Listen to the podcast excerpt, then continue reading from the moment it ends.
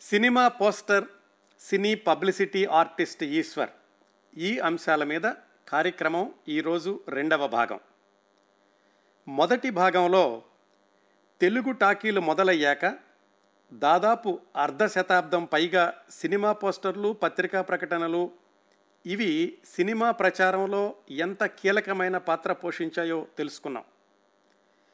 Cinema poster design మాన్యువల్గా చిత్రకారుడి కుంచెతో రూపొందిన ఆ రోజుల్లో ఆ ప్రక్రియ ఎంత సంక్లిష్టంగా ఉండేదో కాలక్రమేణా కంప్యూటర్లు ఆన్లైన్ ప్రింటింగ్ టెక్నాలజీ ఇవన్నీ వచ్చాక పోస్టర్ డిజైన్ ప్రింటింగ్ ఎంత సులువు అయిపోయిందో కూడా వివరంగా మాట్లాడుకున్నాం పంతొమ్మిది వందల డెబ్భై ఎనభై దశకాల్లో తెలుగు సినిమా పబ్లిసిటీ రంగంలో ప్రముఖ చిత్రకారుల జాబితాలో మొదటి వరుసలో పరిగణించదగిన పబ్లిసిటీ ఆర్టిస్ట్ ఈశ్వర్ గారి ప్రత్యేకతలు అనేకం తెలుసుకున్నాం. ఆయన ముప్పై మూడు సంవత్సరాల తన వృత్తి జీవితంలో రెండు వేల ఐదు వందల చిత్రాలకు సినిమా పోస్టర్లు చిత్రించి రికార్డు నెలకొల్పారు. ఆయన జీవన రేఖల ప్రారంభంతో క్రిందటి భాగానికి సెమికోలను పెట్టాం. అక్కడి నుంచి మిగతా విశేషాలు ఈరోజు కొనసాగిద్దాం.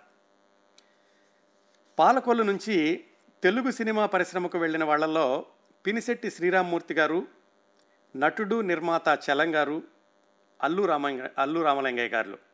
వీళ్ళ తర్వాత మద్రాసు వెళ్ళిన వ్యక్తి మనం మాట్లాడుకుంటున్న పబ్లిసిటీ ఆర్టిస్ట్ ఈశ్వర్ గారు. ప్రస్తుతం ఆయన చెన్నైలో ఉంటున్నారు. సంపూర్ణ ఆరోగ్యంతో ప్రశాంత విశ్రాంత జీవితాన్ని గడుపుతున్నారు. మరొక రెండు వారాల్లో ఎనభై రెండు సంవత్సరాలు పూర్తి చేసుకుని ఎనభై మూడవ సంవత్సరంలోకి అడుగుపెట్టబోతున్న ఈశ్వర్ గారికి ఈ సందర్భంలో ముందస్తు జన్మదిన శుభాకాంక్షలు తెలియచేస్తూ ఆయన బాల్యంలోకి వెళదాం. ఈశ్వర్ గారు పంతొమ్మిది వందల ముప్పై ఎనిమిది ఫిబ్రవరి ఒకటిన జన్మించారు పాలకులలో వాళ్ళ నాన్నగారి పేరు ముత్యమాచార్య అమ్మగారి పేరు ఈశ్వరమ్మ. ఈ ముత్యమాచార్య గారికి ఈశ్వరమ్మ గారికి ఏడుగురు సంతానం. ఆరుగురు అబ్బాయిలు ఒక అమ్మాయి. ముగ్గురు అబ్బాయిలు ఒక అమ్మాయి తర్వాత మనం మాట్లాడుకుంటున్న ఈశ్వర్ గారు. ఈశ్వర్ గారికి ఇద్దరు తమ్ముళ్ళు. ఈ ముత్యమాచార్య గారు వాళ్ళ పూర్వీకులు వాళ్ళందరికీ కూడా శిల్పకళలో ప్రావీణ్యం ఉండేది. దేవాలయాల్లో శిల్పాలు ఇలాంటివి చేస్తూ ఉండేవాళ్ళు. ఆ శిల్పకళే ఒక తరం నుంచి ఒక తరానికి వారసత్వంగా వచ్చిందని చెప్పుకోవచ్చు. ఈశ్వర్ గారి నాన్నగారు ముత్యమాచార్య గారు పాలకొల్లులో మెటల్ ఎంగ్రేవింగ్ షాప్ నిర్వహిస్తూ ఉండేవాళ్ళు. అంటే ఈ బంగారు నగల మీద డిజైన్లు చెక్కడం లేకపోతే లోహపు విగ్రహాలను తయారు చేయడం ఆ విగ్రహాల మీద డిజైన్లు తయారు డిజా- డిజైన్లు చెక్కడం ఇలాంటి నైపుణ్యం గల పనులు చేస్తుండేవాళ్ళు ఈశ్వర్ గారి నాన్నగారు. ఆ వంశం వారసత్వమే ఈశ్వర్ గారికి వాళ్ళ అన్నదమ్ముల్లో కొందరికి కూడా ఎవరూ నేర్పకుండానే చిత్రకళ అంటే చిన్నప్పటి నుంచి కూడా ఆసక్తి ఏర్పడి ఆ కోణంలో తమ ప్రవృత్తిని అన్వేషించుకున్నారు ఈశ్వర్ గారు. ఆయన సోదరులు కొంతమంది కూడా. ఈశ్వర్ గారికి కూడా చిన్నతనం నుంచి ఎవరూ ప్రత్యేకంగా చెప్పకుండానే నేర్పకుండానే చిత్రకళ పట్ల ఎనలేని మక్కువ ఏర్పడింది. ఏడెనిమిదేళ్ళ వయసు నుంచే మట్టి బొమ్మలు తయారు చేయడం కాగితాల మీద పెన్సిల్తో ఏవో రేఖాచిత్రాలు వేయడం ఇలాంటివన్నీ చేస్తుండేవాడు ఆయన. ఈ పిల్లవాడికి చాలా ప్రతిభ ఉంది భవిష్యత్తులో పైకి వస్తాడు అని చాలామంది అంటూ ఉండేవాళ్ళు. కానీ పది మందికి మొట్ మొట్టమొదటిసారిగా ఆయన ప్రతిభ తెలిసినటువంటి సంఘటన ఆయనకు పది సంవత్సరాల వయసు ఉన్నప్పుడు జరిగింది. ఏమైందంటే పంతొమ్మిది వందల నలభై ఎనిమిది మహాత్మా గాంధీ మరణం. దేశమంతా విషాదంలో మునిగిపోయింది వీధి వీధిన సంతాప సభలు జరుగుతున్నాయి దేశమంతా కూడా. అప్పటికి ఈశ్వర్ గారి వయసు పది సంవత్సరాలు. ఇంకా కుర్రవాడి కిందే లెక్క. ఆయనకు తెలిసిన వాళ్ళ దగ్గర నుంచి కార్డు బోర్డు అట్టను ఒకటి తెచ్చుకుని ఆ రోజంతా రేడియోలో మహాత్మా గాంధీ మరణం గురించి పదే పదే విని ఉన్నాడేమో ఆ కుర్రవాడు. కార్డు బోర్డు మీద తెల్ల కాగితం అతికించి ఒక ఒక బొమ్మ గీయడం మొదలుపెట్టారు. ఎలాగా? సగం కనిపిస్తున్నటువంటి గ్లోబు పైన ఇండియా మ్యాపు ఆ గ్లోబు పైనుంచి నిలువుగా ఒక జెండా కర్ర. ఆ జెండా కర్రకి ఎడమ వైపున పైన ఎగురుతున్న భారతీయ జెండా కిందకి దిగజారుతున్నటువంటి బ్రిటిష్ జెండా ఆ జెండాకి ఎడం వైపు నుంచి కొంచెం కొంచెంగా పెద్దదవుతున్నటువంటి భారతీయ పౌరుడు లేదా భారతీయ సైనికుడు దానికి కుడివైపున చిన్నదై వెళ్ళిపోతున్నటువంటి బ్రిటిష్ సైనికుడు దీని వెనకాల నేపథ్యంలో చిరునవ్వుతో ఉన్నటువంటి పెద్ద మహాత్మా గాంధీ ముఖం. ఇంత చిత్రాన్ని పది సంవత్సరాల వయసులో ఆయన చిత్రీకరించారు. ఇంకా విశేషం ఏమిటంటే ఇంత బొమ్మ గీసి కుడివైపున కింద చిన్నగా ఒక పడవ కూడా గీశారు. అంటే ఆ బ్రిటిష్ సైనికులు పడవకి వెళ్ళిపోతున్నారు అని. ఇట్లా కూర్చుని గీసుకుంటున్నాడు ఆయనంతటా ఆయన. వాళ్ళ నాన్నగారు చూశారు ఏమిట్రా చేస్తున్నావంటే బొమ్మ చూపించాడు ఆయన ఇదేంట్రా ఎవరు చెప్పారు నీకు గీస్తున్నావంటే నాకే గీయాలనిపించింది. రేడియోలో వింటున్నాను మహాత్మా గాంధీ చనిపోయారని. నాకే గీయాలనిపించి ఇలా గీశాను అన్నారు ఆయన. సరే ఇది చాలా బాగా గీశావు. పద బయటికి వెళ్దామని చెప్పి బయటికి తీసుకెళ్ళారు. ఎందుకు? బయట మహాత్మా గాంధీ సంతాప సభ జరుగుతోంది.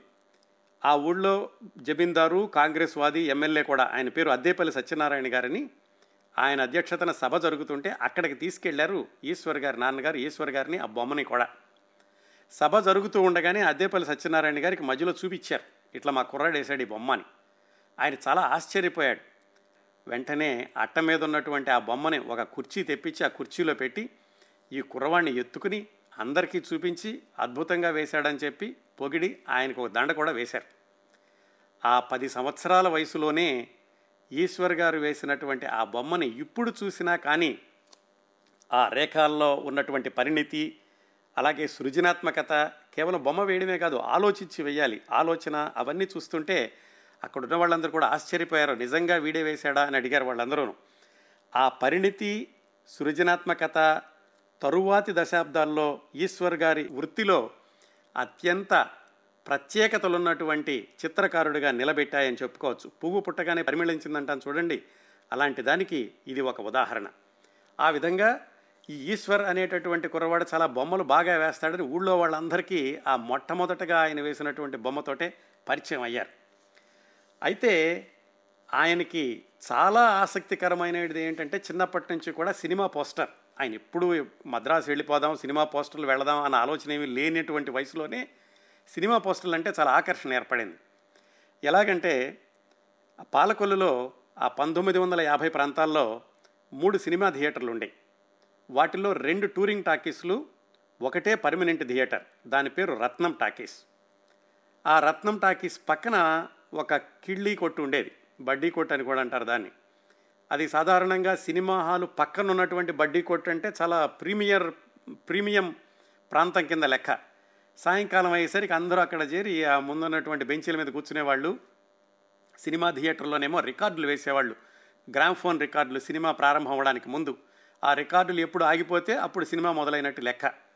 ఆ బడ్డీ కొట్టు దగ్గర కూర్చుని అందరూ ఆ గ్రామ్ఫోన్లో పాటలు వింటూ ఉండేవాళ్ళు. అది అప్పట్లో ఉన్నటువంటి గ్రామీణ వాతావరణం. ఈశ్వర్ గారికి మాత్రం అక్కడికి వెళ్ళి ఆ వాల్ పోస్టర్లు ఎక్కువగా చూస్తుండేవాడు ఆయన. కొత్త సినిమా రాబోతుంది అని కొత్త పోస్టర్ వచ్చిందంటే ఆ రోజు ఆయనకి పండగే. ఆ పది పన్నెండు సంవత్సరాల వయసులోనే సినిమా థియేటర్ దగ్గరికి వెళ్ళి ఆ పోస్టర్ ముందు నుంచుని చాలా దీక్షగా అసలు ఎలా వేశారు ఏమిటి అని గమనిస్తూ ఉండేవాడు ఆయన. అలా గమనించ గమనించడంతో ఆగిపోకుండా ఇంటికి వచ్చి చేతికి దొరికినటువంటి ఏదో అట్టముక్క ఏదో ఒకటి తీసుకుని దాని మీద తెల్ల పేపర్ అతికించి దాని మీద ఆయన చూసినటువంటి పోస్టర్ కానీ లేకపోతే న్యూస్ పేపర్లో ఉన్నటువంటి ఏదన్నా ఒక బొమ్మ చూసి వాటిని ట్రేస్ తీసి దాంతో చిన్న పోస్టర్ లాంటిది తయారు చేస్తూ ఉండేవాడు ఆయన. అలా ఆయనతో ఆయన ఆగకుండా తెనాలి రామకృష్ణ అన్న సినిమా వచ్చినప్పుడు ఎన్టీ రామారావు ఏఎన్ఆర్ల పెయింటింగ్స్ కూడా వేసి అట్ట మీద దాని వెనకాల ఒక తాడు కట్టి తీసుకెళ్ళి ఆ బడ్డీ కొట్టి అతనికి ఇచ్చారు. ఆ బడ్డీ కొట్టు అతను చూసి ఇదేమిటి అద్భుతంగా వేశావు? చిన్న సినిమా పోస్టర్ లాగా ఉంది అని చెప్పి ఆయన బడ్డీ కొట్లో వేలాడదీశాడు అక్కడికి వచ్చిన వాళ్ళందరూ కూడా దాన్ని చూసి ఆశ్చర్యపోయారు. ఏమిటిది? సినిమా పోస్టర్ ఇలాగ యథాతథంగా దించేసినట్టుందని ఈ కుర్రవాడిని చూసి అందరూ అభినందించడం మొదలుపెట్టారు. వినాయక చవితి అని ఒక సినిమా వచ్చింది. ఆ సినిమా వచ్చినప్పుడు ఈయన నాలుగున్నర అడుగుల ఎత్తున్నటువంటి వినాయకుడి విగ్రహాన్ని మట్టితో తయారు చేసి దాన్ని తీసుకెళ్ళారు ఆ థియేటర్ దగ్గరికి. ఆ థియేటర్ ఓనర్కి బాగా నచ్చి ఇది చాలా బ్రహ్మాండంగా ఉందని చెప్పి దానికి చిన్న పందిర్లాగా చేసి ఆ బొమ్మను అక్కడ పెట్టేసరికి దాంట్లో హుండీ పెట్టడం దానిలో కానుకలు రావడం ఇవన్నీ కూడా మొదలైనవి. ఈ విధంగా ఆయనకి ఈ చిత్రకళ అన్నా కానీ అలాగే బొమ్మలు తయారు చేయడం ఇలాంటివన్నీ కూడా వంశపారంపర్యంగా ఉన్నటువంటి జీన్స్ అంటారే వాటితోటి చిన్నప్పటి నుంచే వాటి మీద ఆసక్తి ఏర్పడడమే కాకుండా అభ్యాసం చేయడం కూడా ప్రారంభించారు పది పన్నెండు సంవత్సరాల వయసు నుంచే.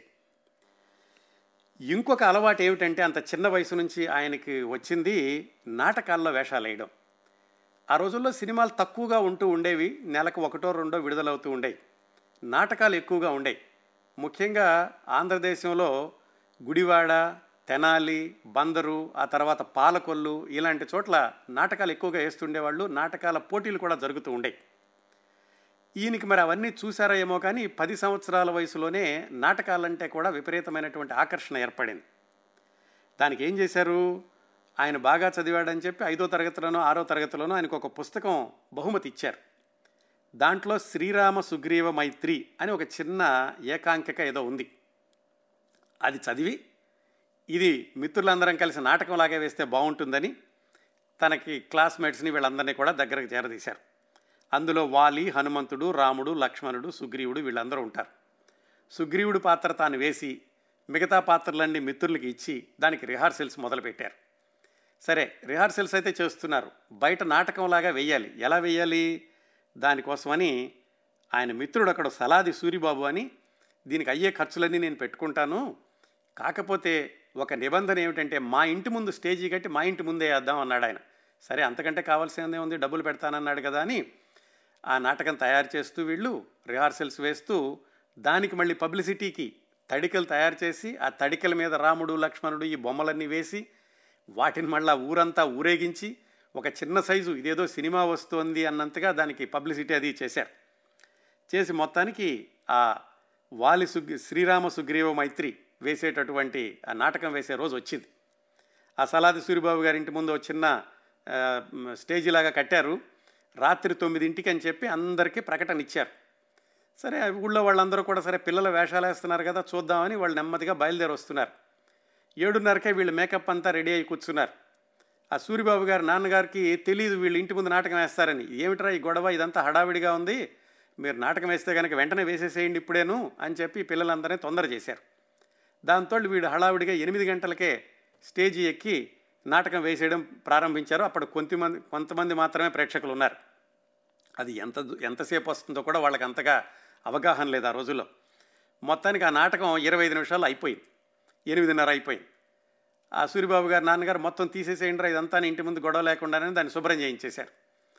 తొమ్మిదింటికి అసలు ఈ నాటకం చూసేటటువంటి ప్రేక్షకులు అందరూ వచ్చారు. వాళ్ళందరూ వచ్చి ఏది నాటకం ఏది? ఊరంతా తిరిగి చాలా హంగు హార్బాటం చేశారు. నాటకం లేదేంటని చెప్పి వాళ్ళు గొడవ చేయడం మొదలుపెట్టారు. దాంతో సూరిబాబు గారు నాన్నగారే వచ్చి వాళ్ళకేదో సర్ది చెప్పారు. పిల్లల్లే ముందేసేశారని. ఇదంతా జరుగుతూ ఉంటే ఈ ఈశ్వర్ అనేటటువంటి పది సంవత్సరాల కుర్రవాడు వెనకాల దొడ్లో దాక్కుని మళ్ళా వాళ్ళు కనపడితే వాళ్ళు ఏమైనా కొడతారేమో అనుకుని వాళ్ళందరూ వెళ్ళిపోయాక ఇంటికి వెళ్ళారు అది ఈశ్వర్ గారు వేసినటువంటి మొట్టమొదటి నాటక అనుభవం. ఆ అనుభవం అంతటితో ఆగిపోలేదు.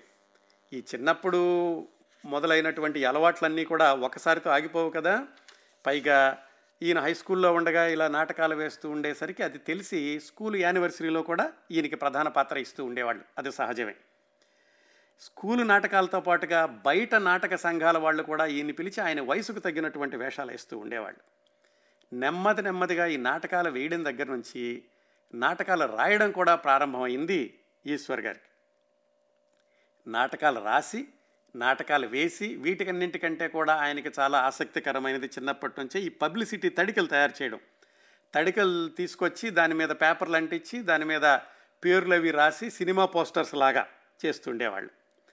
ఈ పని చాలా ప్రొఫెషనల్గా వాళ్ళ బాబాయ్ గారు ఒక ఆయన చేస్తుండేవాడు. ఆయన పెద్ద పెద్ద నాటకాలకి ఇలా పబ్లిసిటీ తడికలు రాస్తుండేవాడు. అది చూసి ఈశ్వర్ గారికి కూడా చాలా ఆసక్తి ఏర్పడి తాను వేసే నాటకాలకి తాను రాసిన నాటకాలకి కూడా ఈ పబ్లిసిటీ తడికలు అద్భుతంగా తయారు చేస్తూ ఉండేవాడు ఆయన. అవన్నీ చూసి వాళ్ళ మిత్రుడు పుల్లారావని ఆయన ఒకసారి అన్నాడు ఇదేమిట్రా నువ్వు వేసిన నువ్వు రాసిన నాటకం కంటే వేసిన నాటకం కంటే కూడా ఇదిగో ఈ పబ్లిసిటీ తడికలే చాలా బాగున్నాయి. నువ్వు మద్రాసు వెళ్ళిపో అక్కడ సినిమాలు తీస్తారు కదా అక్కడ నీకు చక్కటి అవకాశాలు ఉంటాయని చెప్పి ఆయన ఇంకా హై స్కూల్లో ఉండగానే అన్నాడు అదేదో సరదాగా నవ్వుతూ అన్నటువంటి విషయం. ఆ తర్వాత జీవితంలో అది నిజమవుతుందని ఆ పుల్లారావు అనుకోలేదు ఈశ్వర్ గారు అనుకోలేదు. ఇలా మరి హై స్కూల్ రోజుల్లో ఈయన బొమ్మలు వేస్తూ లేకపోతే ఈ చిన్న చిన్న మట్టి బొమ్మలు తయారు చేస్తూ నాటకాలు వేస్తూ ఉంటే మరి ఇంట్లో ఏమీ అనలేదా? అనలేదు. ఎందుకంటే చదువులో కూడా ఆయన ఫస్ట్ వస్తూ ఉండేవాడు. ఎప్పుడూ క్లాసులో ఉత్తమ విద్యార్థిగానే నిలబడుతూ ఉండేవాడు. సరే క్లాసులో మంచి మార్కులు వస్తున్నాయి కదా అని ఇంట్లో కూడా ఈయన ఏం చేసినా కానీ ఎవరు ఏమి అనేవాళ్ళు కాదు. నాటకాలు రాయడం నాటకాలు వేయడం పబ్లిసిటీ తడికలు తయారు చేయడం అలాగే క్లాస్లో ఫస్ట్ మార్కులు ఇవన్నీ తెలుసుకుంటుంటే ఈశ్వర్ గారి బాల్యం ఎంత హాయిగా కులాసాగా ఏ ఇబ్బంది లేకుండా జరిగిపోయింది అనిపిస్తుంది కదా? అలా అస్సలు జరగలేదండి. వీటన్నింటి మధ్య ఇంతవరకు మనం మాట్లాడుకొని ఇంకో విషయం ఉంది. అదేంటంటే చిన్నప్పటి నుంచి కూడా ఈశ్వర్ గారిని వెంటాడిన భయంకరమైన పేదరికం. ఎలాగంటే ఈశ్వర్ గారి అన్నయ్యల ముగ్గురు ఒక అక్కయ్య అనుకున్నాం కదా. వాళ్ళ తరం వరకు బాగానే గడిచింది. వాళ్ళ నాన్నగారికి కాస్త డబ్బులుండే వాళ్ళ అక్కయ్య గారి వివాహం కూడా ఐదు రోజులు వాళ్ళ చిన్న మేనమామ గారికి ఇచ్చి చేశారు. అప్పటి వరకు బాగానే ఉంది. ఈశ్వర్ గారి వంతు వచ్చేసరికి వాళ్ళ నాన్నగారు ముత్యమాచార్య గారి వ్యాపారం సరిగా సాగలేదు. ఏ రోజు సంపాదన ఆ రోజు వస్తేనే వంట చేసేవాళ్ళు. ఇంట్లోకి ఎప్పుడైనా సరుకులు తీసుకెళ్ళడానికి తగినటువంటి డబ్బులు లేకపోతే ఆ ముత్యమాచార్య గారు షాపులోనే ఉండి ఆయన టీ దాకా అక్కడే ఉండిపోయేవాడు. స్కూల్ నుంచి మధ్యాహ్నం భోజనానికి వచ్చినటువంటి ఈశ్వర్ గారు కానీ తమ్ముళ్ళు కానీ వాళ్ళని చూసి వాళ్ళ అమ్మ ఈరోజు వంట చేయలేదురా బాబు అని చెప్ చెప్పలేక చెప్పేది వాళ్ళు పాపం అలాగే నీరసంగా మళ్ళీ స్కూల్కి వెళ్ళిపోయేవాళ్ళు. మరి తిండి తినడానికే ఇంత ఇబ్బందులు ఉన్నప్పుడు స్కూల్లో ఫీజులు కడుతూ ఉండాలి కదా నెల మూడు నెలలకో ఆరు నెలలకో అవి కూడా ఫీజులు సరిగా కట్టలేక చాలాసార్లు రిజిస్టర్లోంచి పేరు కొట్టేసేవాళ్ళు. అలాంటప్పుడు ఒక పెద్ద ఆయన చూసి కుర్రవాడు బాగా చదువుతున్నాడు బయట కూడా చురుగ్గా ఉంటున్నాడు మరి స్కూల్లో పేరు కూడా కొట్టేసినట్టుందని తెలుసుకున్న ఒక ఆయన ఈశ్వర్ గారిని వాళ్ళ ఊళ్ళో ఒక కలంకారీ వర్క్షాప్ ఉంటే అక్కడికి తీసుకెళ్ళారు. ఆ కలంకారీ వర్క్షాప్ వాళ్ళకి డ్రాయింగ్లు వేసిస్తే వాళ్ళు ఈ చీరల మీద అలాగే తువ్వాళ్ళ మీద డిజైన్లుగా వేస్తారు. నాలుగైదు డిజైన్లు వేయించుకుని ఈయనకి నాలుగు రూపాయలు ఐదు రూపాయలు ఆయన చేతిలో పెట్టారు. ఆ విధంగా ఆయన డబ్బులు ఆయనే సంపాదించుకుంటూ వాటిని స్కూల్ ఫీజు కట్టుకుంటూ మొత్తానికి ఆ ఎస్ఎస్ఎల్సి వరకు గడిచింది. మధ్యలోనట ఆయనకి చెప్పులు వేసుకోవాలని ఉండేది కానీ చెప్పులు కొనుక్కునేటంతటి డబ్బులు లేవు. అది చాలా అప్పట్లో చాలా లగ్జరీ చెప్పులు కొనుక్కోవడం అంటే. అందుకని అట్ట మొక్కలు తీసుకొచ్చి కాలు సైజులో కత్తిరించుకుని దానికి నవారు తాడు కట్టుకుని వేసుకుని ఆయన సంతోషపడుతూ ఉండేవాళ్ళు. అంటే మనిషి ఎక్కడ బయలుదేరి ఎక్కడికైనా వెళ్ళడానికి వీలుంటుంది. అది ఆ మనిషిలో పట్టుదల నైపుణ్యము మరికొన్ని మానవత్వపు గుణాలు ఉంటే అనడానికి ఇదిగో ఈశ్వర్ గారి మొదటి రోజులు ఒక సాక్ష్యం. అంత పేదరికంలో ఆయన ఉంటూ ఉండగా టీచర్ ఒక ఆయన చూసి ఇంకా రామబ్రహ్మ శాస్త్రి అని ఆయన. ఆయన ఏం చేశారంటే నువ్వు బాగా చదువుతున్నావు కదా మా ఇంటికి రా నీకు ట్యూషన్ ఉచితంగా చెబుతాను అని చెప్పి ఆ ఎనిమిదో తరగతిలోనో తొమ్మిదో తరగతిలో ఉండగానో ఉచితంగా ట్యూషన్ చెప్పడం ప్రారంభించారు ఈశ్వర్ గారికి ఆ లంక రామబ్రహ్మ గారు. ఆయన ఇల్లు రెండు మైళ్ళు ఉండేది. ఈయన ఇంటికి వచ్చి కాళ్ళు కడుక్కుని ఏదో ఇంట్లో ఏమైనా ఉంటే తిని వెంటనే ఆ సంచి చేసుకుని బయలుదేరి రెండు మైళ్ళు వెళ్ళి ఆ టీచర్ గారి దగ్గర కూర్చుని ఆ ట్యూషన్ చదువుకుంటూ ఉండేవాళ్ళు. ఈ విధంగా బొమ్మలు వేయడం నాటకాలు రాయడం అలాగే ఆయన డబ్బులు ఆయన సంపాదించుకుంటూ స్కూల్లో ఫీజు కట్టుకోవడం ఉచితంగా ట్యూషను ఇలా జరుగుతూ వచ్చింది. ఎస్ఎస్ఎల్సి వచ్చేసరికి ఇంకో మాస్టారు ఆయన కోనేశ్వర శర్మ గారని ఆయన సెక్షన్లోకి ఈ కుర్రవాణ్ణి తీసుకున్నారు. వీడు బాగా చదువుతున్నాడు స్కూల్ ఫస్ట్ వస్తాడు నా సెక్షన్లో ఉంటే బాగుంటుంది అని ఈశ్వర్ గారిని తన సెక్షన్లో వేసుకున్నారు ఎస్ఎస్ఎల్సిలో. ఆయన కూడా ఈయనకి కొంచెం తెలియని పాఠాలు అవి చెప్పడం ఇవన్నీ చేస్తూ ఉండేవాళ్ళు. ఎస్ఎస్ఎల్సి చివరి రోజుల్లోకి వచ్చేసరికి ఈ నాటకాలు అలవాటు ఎలాగో ఉంది కదా ఒక కొత్త నాటకం తయారు చే చేద్దామని వాళ్ళ ఫ్రెండ్స్ అందరూ అనుకున్నారు. ఆయన మిత్రుడు ఒక ఆయన పేరు కోడే కనకం. ఆయన తణుకు నుంచి ఒక పుస్తకం తీసుకొచ్చాడు. దాని పేరు సమాప్తి ఆ నాటకం పేరు. ఈ నాటకం చాలా బాగుంది. ఈ నాటకం వేద్దాం. గుడివాడలో నాటకాల పోటీలు జరగబోతున్నాయి ఇంకో నెల రోజుల్లో. ముందు మన ఊళ్ళో ఒకసారి వేసి తర్వాత గుడివాడ వెళ్ళి నాటకం పోటీల్లో వేద్దాం. మనకు పేరు వస్తుంది అని మిత్రులందరూ అనుకున్నారు.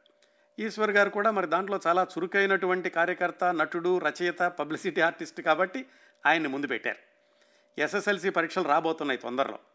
మొత్తానికి ఎలాగైతే ఈ నాటకాన్ని తయారు చేసి వాళ్ళ ఊళ్ళో ఆ థియేటర్ ఆయన్ని అడిగి ఆయన్ని బతిమాలి ఆయన థియేటర్లోని నాటకం వేసుకునేలాగా ఆ నాటకానికి మళ్ళీ బ్రహ్మాండమైనటువంటి పబ్లిసిటీ ఊరంతా తిరిగి అందరినీ రమ్మని అడగడం ఇలాంటివన్నీ చేసి మొత్తానికి ఆ నాటకం వేశారు. ఊళ్ళో వాళ్ళందరూ కూడా విపరీతంగా మెచ్చుకున్నారు. ఇదంతా ఆయనకి పదహారు పదిహేడు సంవత్సరాల వయసు ఉండగా. మెచ్చుకున్నాక తర్వాతి దశ ఆ నాటకాన్ని గుడివాడ తీసుకెళ్ళాలి. పరీక్షలేమో దగ్గరకు వస్తున్నాయి ఎస్ఎస్ఎల్సి. ఆ పరీక్షలకు ఒకవైపున చదువుకుంటూ ఇంకొక వైపున రిహార్సల్స్ చేస్తూ రిహార్సల్లో ఆయన పోర్షన్ అయిపోగానే మళ్ళీ పక్కకి వెళ్ళి ఆ పాఠాలు చదువుకోవడం ఇట్లాగా మొత్తానికి ఆ- ఆ నాటకానికి రిహార్సల్స్ చేసి గుడివాడ తీసుకెళ్ళారు గుడివాడలో నాటకం వేశారు. నాటకం అయితే బాగా జరిగింది కానీ దానికి ఏమాత్రమైన ప్రైజులు రాలేదు. కాకపోతే ఈశ్వర్ గారికి మాత్రం బెస్ట్ డైరెక్షన్ అవార్డు వచ్చింది. అక్కడ ఒక చక్కటి సంఘటన జరిగింది. ఈశ్వర్ గారికి బెస్ట్ డైరెక్షన్ అవార్డుకి బహుమతి ఇచ్చినటువంటి నటుడు గుమ్మడి వెంకటేశ్వరరావు గారు. ఆయన సినిమాల్లో అప్పుడప్పుడే పైకి వస్తున్నారు. మంచి పేరు వచ్చింది ఆయనకి. ఆయన చేతుల ద్వారా ఈశ్వర్ గారు బెస్ట్ డైరెక్షన్ అవార్డు తీసుకున్నారు. ఆయనకి ఎస్ఎస్ఎల్సీలో ఉండగా. తర్వాత రోజుల్లో ఆయన మద్రాసు వెళ్తానని గుమ్మడి గారి బొమ్మలు మళ్ళీ ఈయన వాల్ పోస్టర్ మీద ఆయన కుంచితో చిత్రిస్తానని ఆయనకి తెలియదు గుమ్మడి గారికి తెలియదు మొత్తానికి నాటకానికి బెస్ట్ డైరెక్షన్ అవార్డు వచ్చింది కానీ ఇటువైపు పరీక్షలు చూసుకుంటే ఎస్ఎస్ఎల్సిలో అత్యవసర మార్కులు వచ్చినాయి.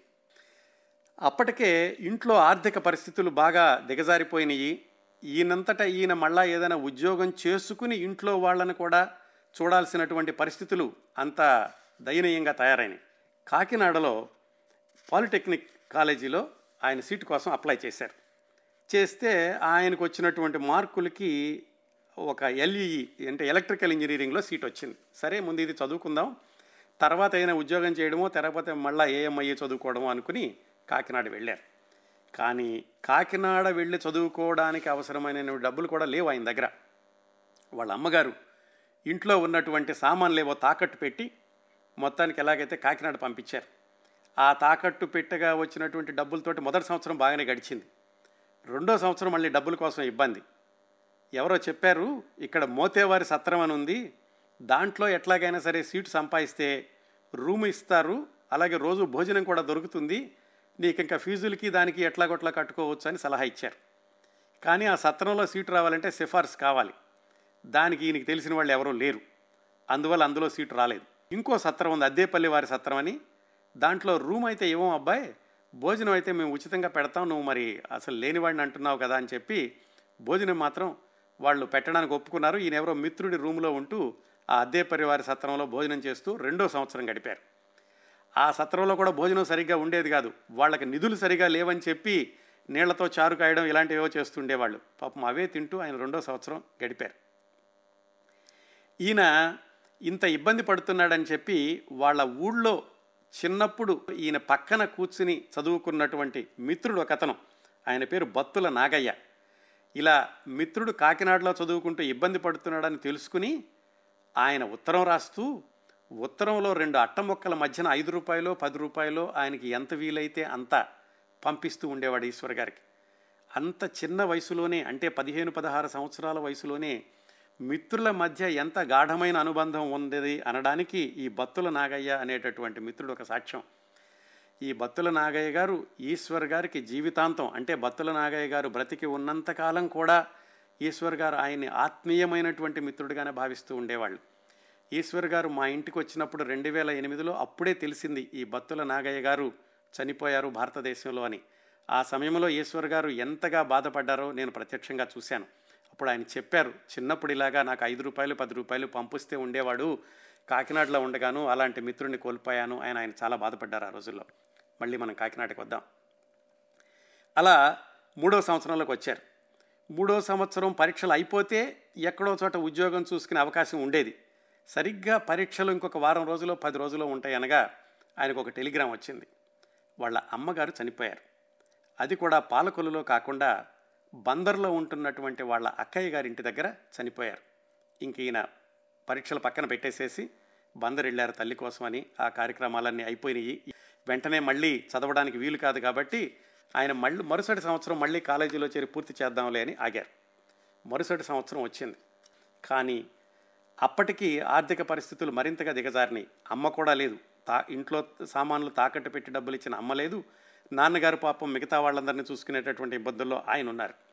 వాళ్ళ మిత్రులందరికీ తెలిసింది ఊళ్ళో ఇలా ఈశ్వర్ కాకినాడ వెళ్ళాలి డబ్బులు లేవు ఇబ్బంది పడుతున్నాడని వాళ్ళందరూ ఏం చేశారంటే అందరూ కలిసి ఒక నాటకం వేద్దాం మనం బెనిఫిట్ షో అని పేద విద్యార్థి సహాయార్థం అని ఆ వచ్చిన డబ్బులు మీకు ఇస్తాము అని చెప్పి ఆ నాటకం కూడా ఎవరిది? ఈశ్వర్ గారు రాసిన నాటకమే కీలు బొమ్మలు అనేటటువంటి ఒక నాటకాన్ని తీసుకుని మిత్రులందరూ కలిసి నాటకం వేసి దానికి పబ్లిసిటీ చేసి ఇలాగా దీని మీద వచ్చే డబ్బులు ఈశ్వర్ గారికి ఇస్తామని చెప్పి టికెట్ నాటకంలాగా వేసి దాని మీద వచ్చినటువంటి డబ్బులు వెయ్యి రూపాయలు. వెయ్యి రూపాయలు పదకొండు వందలు. అది ఈశ్వర్ గారి చేతిలో పెట్టారు. అప్పట్లో వెయ్యి రూపాయలంటే చాలా చాలా చాలా ఎక్కువ. దాదాపుగా సంవత్సరం పాటు ఇంకా ఆయన ఏమీ ఇబ్బందులు లేకుండా మూడో సంవత్సరం పూర్తి చేయగలిగేటటువంటి పరిస్థితి. ఆ డబ్బులు తీసుకుని మిత్రులందరికీ ఆయన కన్నీళ్ళతో కృతజ్ఞతలు చెప్పి కాకినాడ వెళ్ళారు కాలేజీలో ఆ చేరి మూడో సంవత్సరం పూర్తి చేయడానికి. ఆ కాకినాడ వెళ్ళగానే వాళ్ళు చావు కబురు చల్లగా చెప్పినట్టుగా ఏం చెప్పారంటే అబ్బాయి క్రిందటి సంవత్సరానికి ఈ సంవత్సరానికి చాలా రెగ్యులేషన్స్ మారిపోయినాయి. అందువల్ల నిన్ను మూడో సంవత్సరంలో చేర్చుకుని కొనసాగడానికి వీల్లేదు. నువ్వు గనక మూడో సంవత్సరంలో చేరాలంటే హైదరాబాద్ వెళ్ళి నువ్వు స్పెషల్గా పర్మిషన్ తెచ్చుకోవాలి. లేదంటే నువ్వు మళ్ళీ మొదటి సంవత్సరంలో చేరి కొత్త సిలబస్లో మళ్ళీ మొత్తం చదవాలి అని చెప్పారు. రెండింటిల్లో ఏది వీలయ్యేటటువంటి పరిస్థితి కాదు. ఆయన అప్పట్లో హైదరాబాద్ వెళ్ళలేరు. మళ్ళీ మొదటి సంవత్సరంలో చేరి మూడు సంవత్సరాలు ఆయన చదవలేరు. అప్పట్లో ఇదిగో ఇవన్నీ జరగడానికి కాకినాడలో ఆయనకి ఒక వంద రూపాయలు ఎంతో ఖర్చు అయినాయి మిగిలిన తొమ్మిది వందల అరవై రూపాయలు ఉంటే దాంతో వెనక్కి వచ్చేసారు పాలకొల్లు. మరి అప్పట్లో ఆయనకి వెంటనే ఎందుకు అనిపించిందో కానీ మద్రాసు వెళ్ళిపోద్దాము. ఎలాగూ ఈ చేతిలో చిత్రకళ అనేది ఉంది ఎక్కడో చోట బొమ్మలు వేసుకుంటూ ఉందామని చెప్పి ఎవరిని అడగాలి?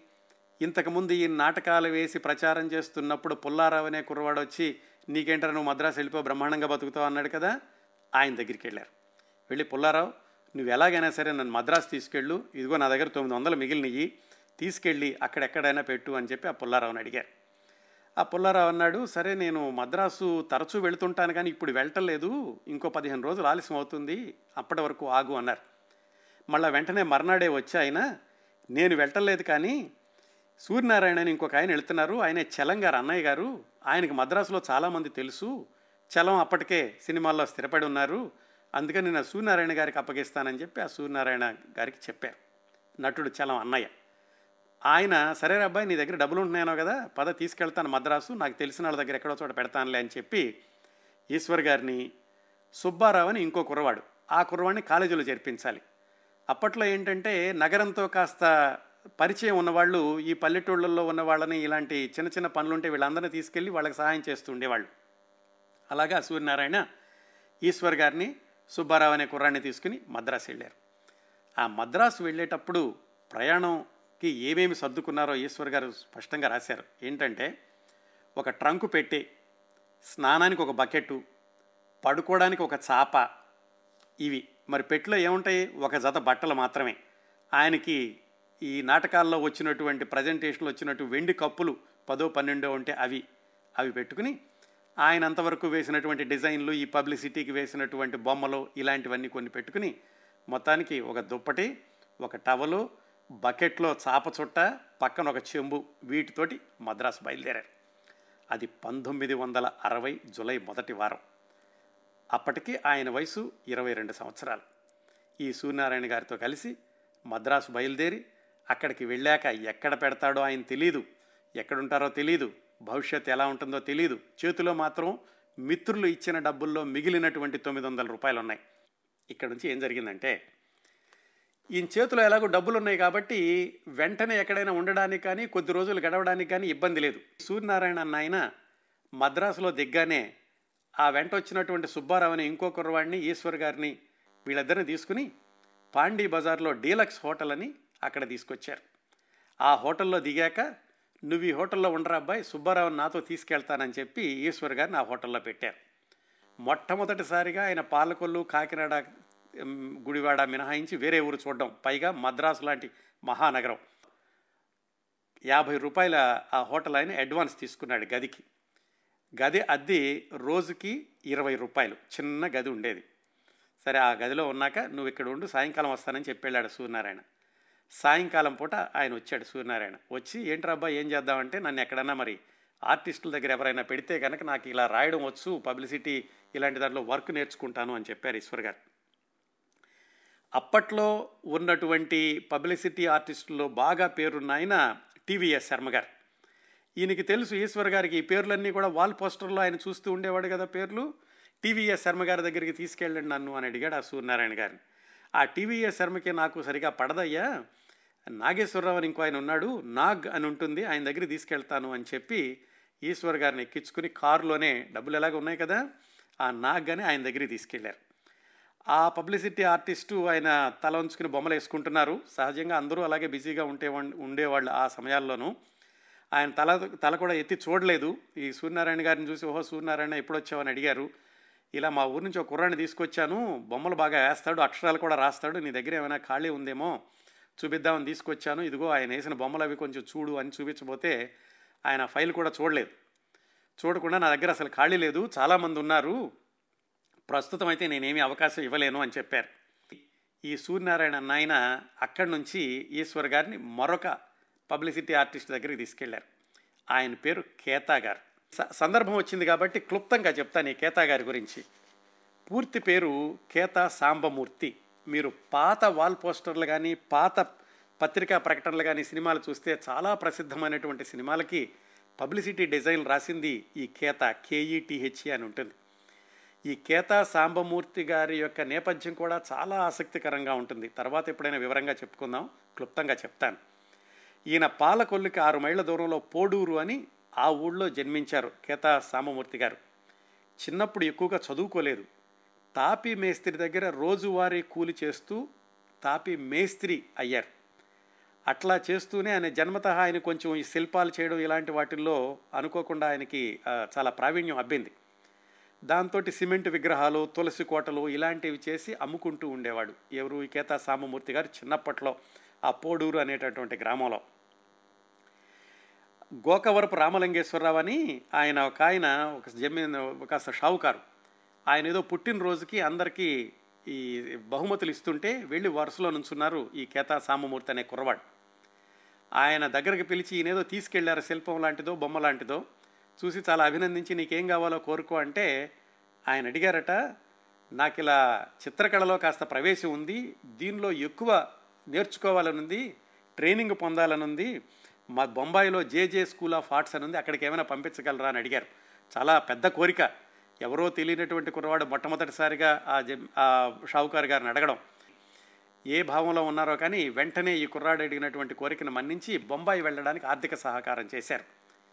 అక్కడి నుంచి పోడూరు అనేటటువంటి పల్లెటూరులో తాపిమేస్త్రిగా పనిచేస్తున్న కేతా సాంబమూర్తి అనే కురవాడు బొంబాయి వెళ్ళి అక్కడ ఆ స్కూల్ ఆఫ్ ఆర్ట్స్లో నేర్చుకుని ఆ తర్వాత మద్రాసు వచ్చి మద్రాస్ స్కూల్ ఆఫ్ ఆర్ట్స్లో నేర్చుకుని ఆ తర్వాత అప్పట్లో ఉన్నటువంటి ప్రముఖ కళాదర్శకులు ఎస్విఎస్ రామారావు టీవీఎస్ శర్మ ఈ నాగ్ ఇలాంటి వాళ్ళ దం- అందరి దగ్గర కూడా ఆయన చాలా ప్రావీణ్యత సంపాదించి అనుభవం సంపాదించి సొంతంగా ఆయన పబ్లిసిటీ కంపెనీ పెట్టుకున్నారు. ఖేతా ఆర్ట్స్ అని. అది ఆయన నేపథ్యం చాలా క్లుప్తంగా. ఇంకొక విషయం కూడా చెప్తాను. ఈ కేతా గారు వాళ్ళ ఊళ్ళో వాళ్ళ ఊళ్ళోనే మరో ముగ్గురు కుర్రాళ్ళు ఉండేవాళ్ళు. సత్యనారాయణమూర్తి రామారావు గంగాధరం అని వాళ్ళు కూడా పెద్దగా ఏం చదువుకోలేదు. కాకపోతే బొమ్మలు వేయడం అది బాగా అలవాటు వాళ్ళ ముగ్గురికి. ఆ ముగ్గురు కుర్రవాళ్ళని కూడా మద్రాసు తీసుకెళ్ళి ఎవరు? ఈ కేతా గారు తన దగ్గర పెట్టుకుని ఆ పబ్లిసిటీ ఆర్ట్ వాటర్లో ఆయన వాళ్ళకి అవకాశం ఇచ్చారు. ఆ ముగ్గురు కుర్రవాళ్ళు కూడా బాగా నేర్చుకున్నారు. కొంతకాలం అయ్యాక ఆ ముగ్గురు కుర్రవాళ్ళు విడిగా వాళ్ళు పబ్లిసిటీ కంపెనీ పెట్టుకుందామని బయటకు వెళ్ళారు. అలా వెళ్ళడానికి వాళ్ళకి సహాయం చేసినటువంటి మరొక వ్యక్తి ఆ తర్వాత సినిమాల్లో హాస్య నటుడిగా కొనసాగిన కేవీ చలంగారు వీళ్ళందరూ కూడా ఆ ఒకే ఊరు చుట్టుపక్కల నుంచి వచ్చినాళ్ళు.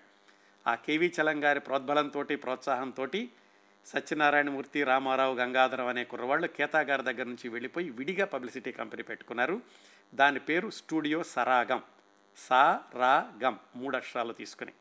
ఇది పరిస్థితి ఈశ్వర్ గారు ఎక్కడ చేరదామని వెతుక్కుంటున్నటువంటి రోజుల్లో కేతా గారు ఆయన దగ్గర నుంచి వెళ్ళిపోయి పెట్టుకున్నటువంటి ముగ్గురు పిల్లలు స్టూడియో సరాగం. ఇలా ఉండగా ఈ నాగ్ అన్న అయినటువంటి ఆయన నా దగ్గర ఖాళీ లేదనేసరికి సూర్యనారాయణ గారు సరే నాకు కేతా గారు బాగా తెలుసు అక్కడికి తీసుకెళ్తాను రా అని కేతా గారి దగ్గరికి తీసుకెళ్ళారు. కేతా గారి దగ్గరికి వెళ్ళగానే ఆయన పాపం కాస్త తలెత్తి చూశారు. ఈ కుర్రవాడు ఎవరో వచ్చాడు. సూర్యనారాయణ గారు బాగా తెలుసు కాబట్టి వెళ్ళినటువంటి కుర్రాడిని కూడా బాగా రిసీవ్ చేసుకున్నారు. సరే ఎవరబ్బాయి ఏమిటని అడిగితే ఈయన చెప్పారు ఈశ్వర్ గారు ఇలాగా పాలకొల నుంచి వచ్చాను ముచ్చిమాచారి గారు అబ్బాయినని. అయ్యో మీ నాన్న నాకు బాగా తెలుసు చిన్నప్పుడు బంగారపు నగల మీద బంగారపు వడ్ వడ్రాణాలు వీటి మీద ఆయన డిజైన్లు చెక్కుతూ ఉండేవాడు కదా. ఒకటి రెండు సార్లు నేను వచ్చాను. కానీ నీకు సహాయం చేద్దామంటే నా దగ్గర చాలామంది ఉన్నారు ఇప్పుడు. కాకపోతే ఒక పని చెయ్యి. నా దగ్గర నుంచి ముగ్గురు కుర్రాళ్ళు వెళ్ళిపోయి వాళ్ళు స్టూడియో సరాగమని పెట్టుకున్నారు. వాళ్ళు ఎవరైనా సహాయం కోసం చూస్తున్నారు వాళ్ళ దగ్గరికి వెళ్ళు అని ఆయన సలహా చెప్పారు. ఆ విధంగా కేతా గారి దగ్గర అవకాశం రాకపోయినా ఆయన చెప్పినటువంటి మాట మీద ఈ సూర్యనారాయణ గారే మళ్ళా ఈశ్వర్ గారిని ఆ స్టూడియో సరాగం అన్నటువంటి దగ్గరికి తీసుకెళ్ళారు. వాళ్ళల్లో గంగాధరం అన్న ఆయన ఈశ్వర్ గారిని గుర్తుపెట్టాడు. నాకు తెలుసండి నేను కూడా మీ పక్క ఊళ్ళోనే హై స్కూల్లో చదువుకుంటుండేవాడిని నేను చదువుకునేటప్పుడు చిన్నప్పుడు చెబుతూ ఉండేవాళ్ళు మీరేదో బాగా బొమ్మలేస్తారు పాలకొల్లు స్కూల్లో బొమ్మలేసే ఈశ్వరరావు అనే కుర్రవాడు ఉన్నాడని మీ గురించి చెప్తుండేవాళ్ళు మీరు తెలియకపోవడం ఏంటి? అని చెప్పి మొత్తానికి ఈశ్వర్ అనేటటువంటి ఇరవై రెండు సంవత్సరాల కుర్రవాడికి వాళ్ళు అవకాశం ఇచ్చారు. అవకాశం అంటే ఏమిటి? ఈ సూర్యనారాయణ గారు చెప్పారు తీసుకెళ్ళిన ఆయన మీరేం డబ్బులు ఇవ్వాల్సిన అవసరం లేదు. ఈ కుర్రవాడి దగ్గర ప్రస్తుతానికి డబ్బులు ఉన్నాయి. ఒక ఎనిమిది నెలల పాటు రోజు మీ స్టూడియోకి వస్తాడు కూర్చుంటాడు. మీరేం చేస్తున్నారో ఆయన పరిశీలిస్తూ ఉంటాడు. మీరు ఏదైనా ఆయనతో చేయించగలిగితే చేయించుకోండి ఆయనకి ఏదైనా నేర్పండి అని చెప్పి ఈశ్వర్ గారు మాట్లాడకుండానే వాళ్ళు మళ్ళీ ఏమి అనకుండానే ఆయనే చెప్పేశాడు ఎనిమిది నెలల పాటు మీరేమీ ఇవ్వవసరం లేదు అని. ఆ మాట ఒక విధంగా మంచిదయింది. ఎందుకంటే వాళ్ళు సరే ఇప్పుడు మనం డబ్బులు ఇవ్వవసరం లేదు కదా కుర్రవాడు వచ్చి కూర్చుంటాడులే అనుకున్నారు.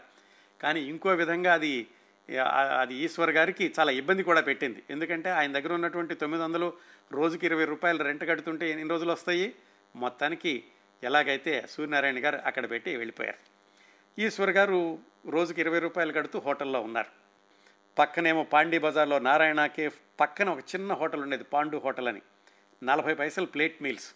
సరే అక్కడ నుంచి బస్ ఎక్కడం ఈ స్టూడియో సరాగంకి వెళ్ళడం ఇలా ఆయన నెల రోజులు గడిచింది. ఈ నెల రోజుల్లో కూడా స్టూడియో సరాగంకి రోజు వెళ్ళడం ఆయన అక్కడ కూర్చోవడం వాళ్ళు చెప్పిన పని ఏదో చేయడం వాళ్ళు ఏదో రంగులు కలపడం అవి శుభ్రం చేయడం ఇవి శుభ్రం చేయడం పేపర్లు కత్తిరించడం లేకపోతే ప్రకటనలకు ఇవి చేయడం ఇలాంటివో చేయించేవాళ్ళు. కానీ ఈయనకి ఇంకా బొమ్మలు వేయడం అక్షరాలు రాయించడం అలాంటి పనులు ఏమి అప్పచెప్పలేదు. ఇంకా వాళ్ళకి నమ్మకం కలగాలి కదా. చేతిలో డబ్బులు ఉన్నాయి కాబట్టి ఆయన స్టూడియో హోటల్లో ఉండడానికి తినడానికి మాత్రం ఇబ్బంది లేకుండా నెల రోజులు గడిచింది. నెల రోజులు అయ్యాక వెనక్కి తిరిగి చూసుకుంటే తెచ్చుకున్న డబ్బులన్నీ అయిపోయినాయి. ఇంకా హోటల్లో రోజుకి ఇరవై రూపాయలు కట్టడానికి కూడా లేవు ఆయన దగ్గర. హోటల్ వాడు నువ్వు వెళ్ళిపోతావా? ఉంటావా? ఉంటే నాకు డబ్బులు కట్టాలి ఇప్పటికే బాకీ అయ్యింది. లేదంటే నీ సామానంతా బయట వేస్తాను అంటున్నాడు. బయటకు వేస్తే ఎక్కడికి వెళ్ళాలో తెలియదు దాంతో వాళ్ళ అన్నయ్యకి ఉత్తరం రాశారు. వాళ్ళ మూడో అన్నయ్య రంగాచారి అని ఆయన విలేజ్ డెవలప్మెంట్ ఆఫీసర్గా అప్పుడే ఉద్యోగంలో చేరారు. అన్నయ్య చాలా ఇబ్బందిగా ఉంది. కనీసం నువ్వు నెలకి నలభై రూపాయలు నాలుగైదు నెలలు పంపించగలిగితే నేను ఎలాగోలాగో స్థిరపడతాను అని. వాళ్ళ అన్నయ్య దగ్గర నుంచి ఆ డబ్బులు వస్తాయో లేదో తెలీదు. ఎప్పుడు వస్తుందో తెలీదు. అటు చూస్తే హోటల్ వాడేమో నువ్వు డబ్బులు ఇస్తావా లేదా? అంటున్నాడు. అలాంటి పరిస్థితుల్లో ఈశ్వర్ గారు ఎలా నెగ్గుకొచ్చారు ఎన్ని రోజులు భోజనం లేకుండా ప్లాట్ఫామ్ మీద పడుకుని ఎవరికీ కనపడకుండా ఆ సరాగం ఆఫీస్కి వెళ్ళి వాళ్ళకు కూడా చెప్పుకోలేక ఎందుకంటే ఎనిమిది నెలల పాటు ఫ్రీగా పనిచేస్తాడని చెప్పారు కదా సూర్యనారాయణ గారు వాళ్ళకు కూడా చెప్ప చెప్పుకోలేకుండా ఇబ్బందులు పడుతూ ఆయన స్థిరపడడానికి ఇంకా ఎన్ని అగ్ని పరీక్షలు క్లిష్టమైనటువంటి పరిస్థితుల్ని దాటుకుంటూ ఆయన ఒక స్థాయికి వెళ్ళారు అనే అనే విశేషాలు వచ్చే వారం cinema poster publicity artist Eshwar మూడవ భాగం చివరి భాగంలో తెలుసుకుందాం.